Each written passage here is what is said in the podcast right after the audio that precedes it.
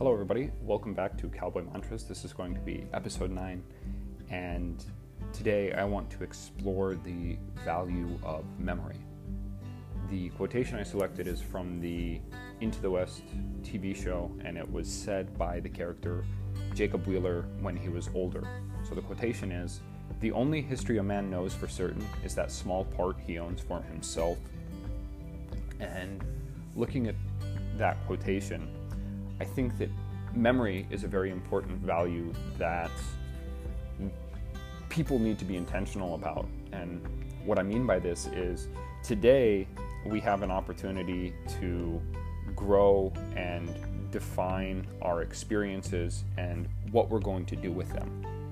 And each new day is an opportunity to implement the conscious memory of the experiences we have. And at some point, I think this becomes disciplined and common practice without thought. But this is important when you're 20, going into your 30s, going into your 40s, going into your 50s.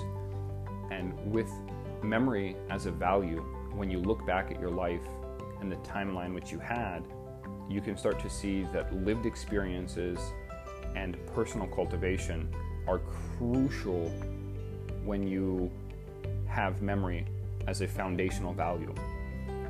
Now, with the quotation, I want to explore a macro overview of one of America's most influential characters in both the Western and even in the urban environment. And you've got to follow the timeline to fully understand this. And here, one of the most influential pulps of American writing was The Curse of Capistrano. It was a book that came out in 1919 and it was written by Johnston McCulley. It was a book based on the Mexican territory before California was annexed into United States territory. You might better know this with its film iteration, The Mark of Zorro, which was produced in 1920. And here, The Curse of Capistrano took on a new name when it was republished in 1924 called The Mark of Zorro. And in the 30s, 40s, 50s, 60s, 70s, all the way until the early 2000s, we see that Zorro is a character of living many, memory for many reasons. Many people have seen one form or another of the film Zorro, possibly read comics, and possibly went back to this foundational book. And so here, there's the intention with our actions and our experiences, and then I believe there's also the discipline to cultivate ourselves and understand history. And this is all part of a memory that becomes the eclectic culmination of ourself. Now, I argue that Zorro is not only a Western cowboy figure, but he's also the foil that exists between the Batman and the Joker. When Batman was conceived in the early DC universe in the 1930s, a lot of his inspiration came from Zorro, and he was placed into an urban environment. And when we look at the modern day and when we look at entertainment and when we look at leisure, we have to look back at living memory and the American memory of the last three generations of people.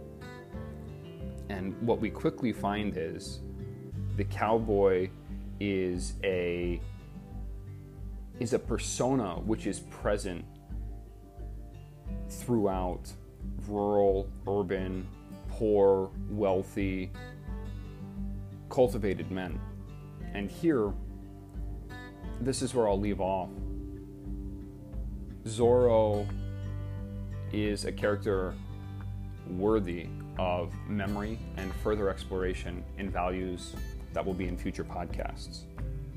I hope this small clip of a macro overview of Zorro and his influence on Batman and Joker have given you some idea of why today's quotation and value of memory is important. Leaving off with the quotation, the only history a man knows for certain is that small part he owns for himself. And this is said by the older Jacob Wheeler in the Into the West TV show.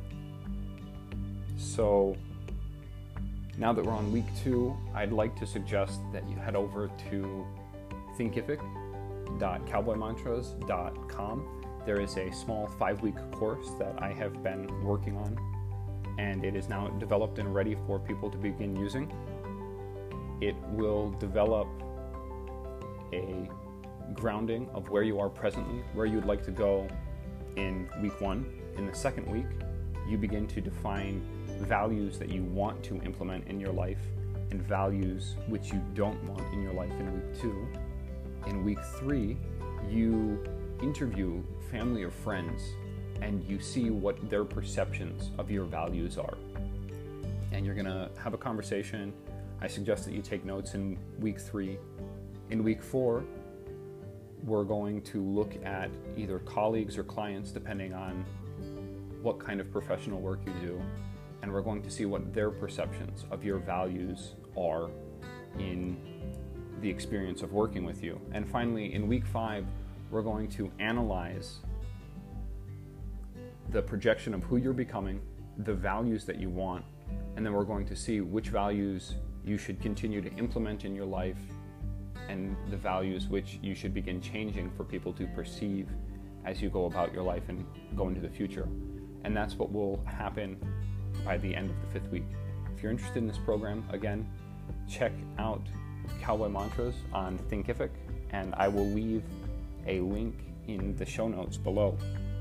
I hope you enjoy the podcast, and without a doubt, jump in a pair of boots and ride like there's no tomorrow.